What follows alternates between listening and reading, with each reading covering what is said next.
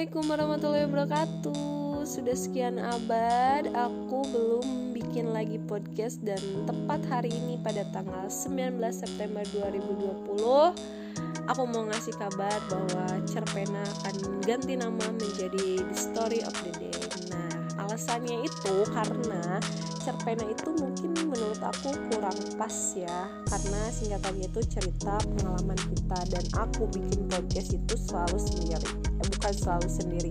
Kebanyakan itu bikinnya sendiri. Jadi kata kitanya itu gak ada gitu. Jadi ya kurang pas gitulah terus banyak juga yang nyangka bahwa cerpena itu merupakan singkatan dari cerita pendek. Padahal itu cerita pengalaman kita. Dan aku ganti dengan story of the day dan kita mulai dari awal tetapi ini masuknya ke season kedua. Oke jadi terima kasih dan wassalamualaikum warahmatullahi wabarakatuh